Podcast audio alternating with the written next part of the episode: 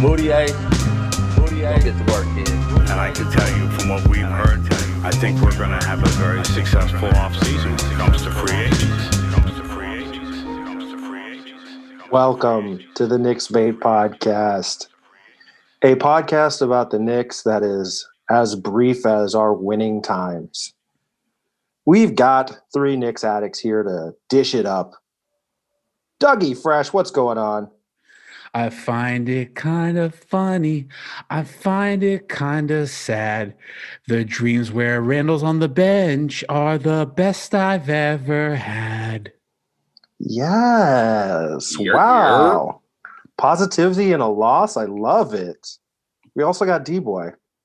Year. That's a Jonathan Kuminga year right there.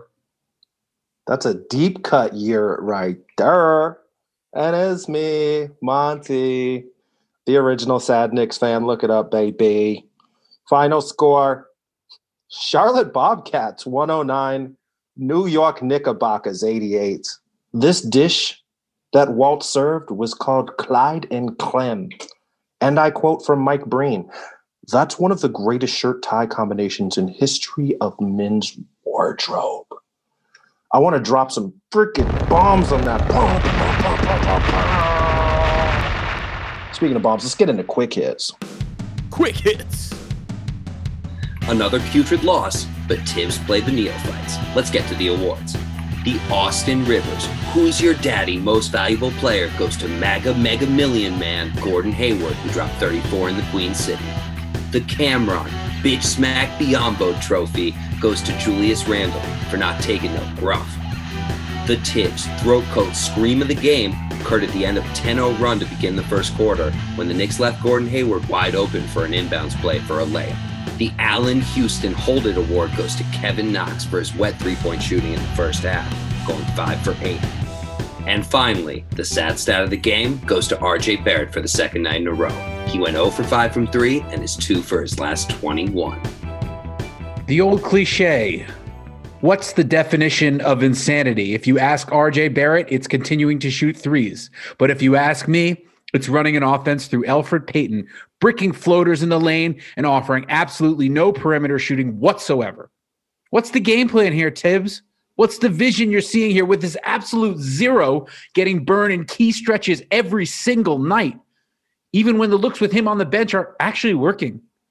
Why did Kevin Knox sit the first 10 minutes of the second half while Elfrid continued to run amok? Conspiracy theory. Thibs reads the draft reports just like D Boy, and he knows that the right man to steer the tank right off the cliff is number six. This day in Sad Knicks history, January 11th, 2017, Philly wins 98 97 over New York. Derrick Rose returns from his self imposed hiatus to his self assessed super team. Is that foreboding to Kyrie Irving? I don't know. Hey.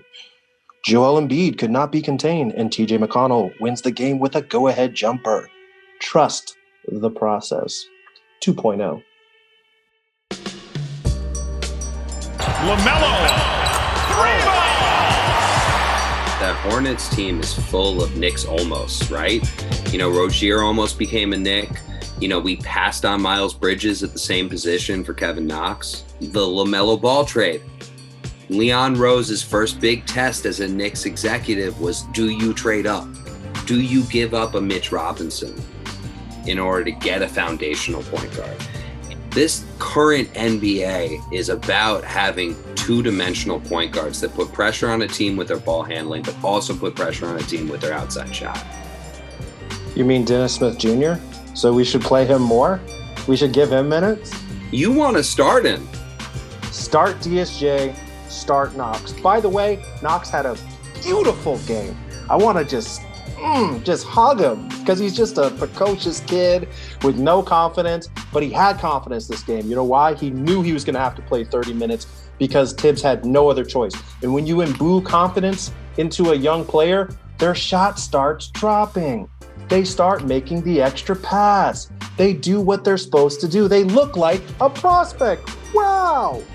What I think is interesting about this Knicks team that you're hitting on with with Knox being in the right place at the right time to hit his shot because he has such a good stroke is the Knicks actually do have these young guys who are decent role players. They have role player ability in their skill sets. Mitchell Robinson had another double double tonight, and he was looking good and stout on defense like he always does. Kevin Knox was knocking down three balls. Quickly, I don't know, man. He's got to do something about all this hesitation, but he's got the skills also to be an off ball point guard who sometimes can run the point for this team. So once you get these guys into the right spots and get them orchestrated the right way and not have Elfrid Payton just play buddy ball with Julius Randle the whole time, maybe there's something to be had in what's an overall core here.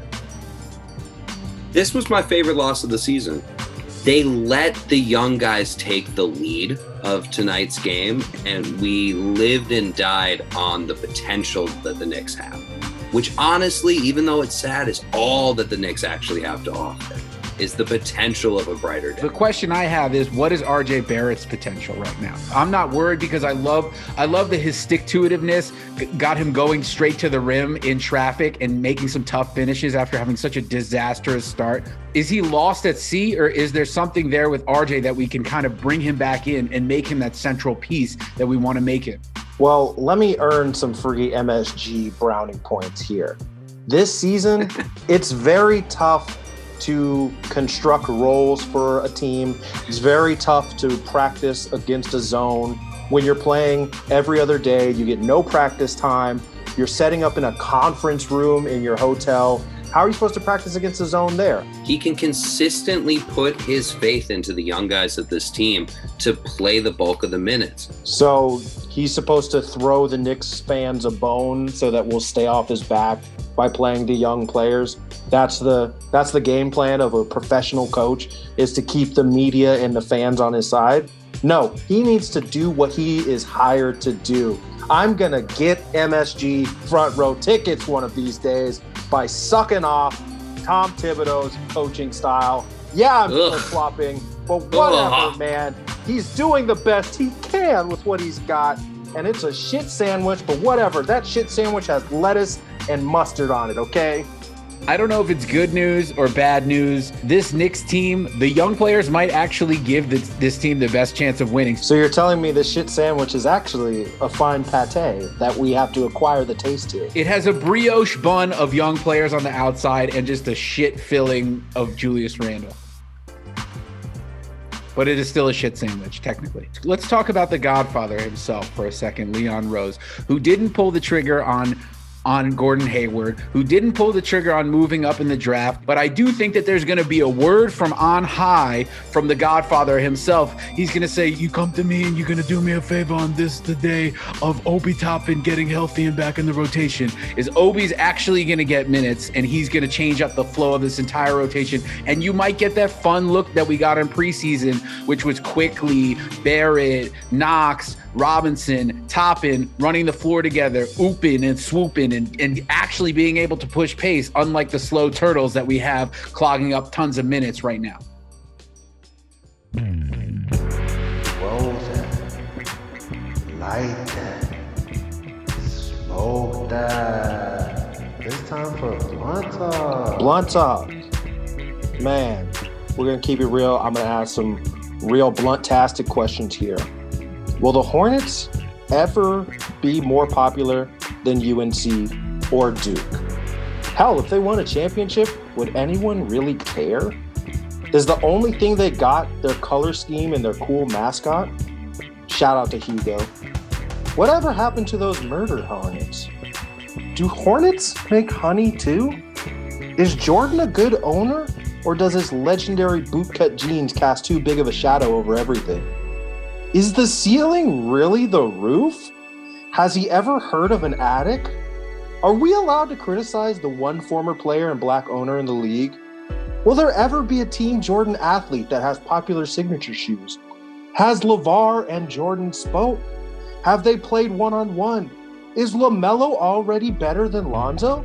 Can we use the extra fucking syllable and call him LaMelo instead of Melo? Fucking put some respect on Melo's name. He's still out here competing and balling.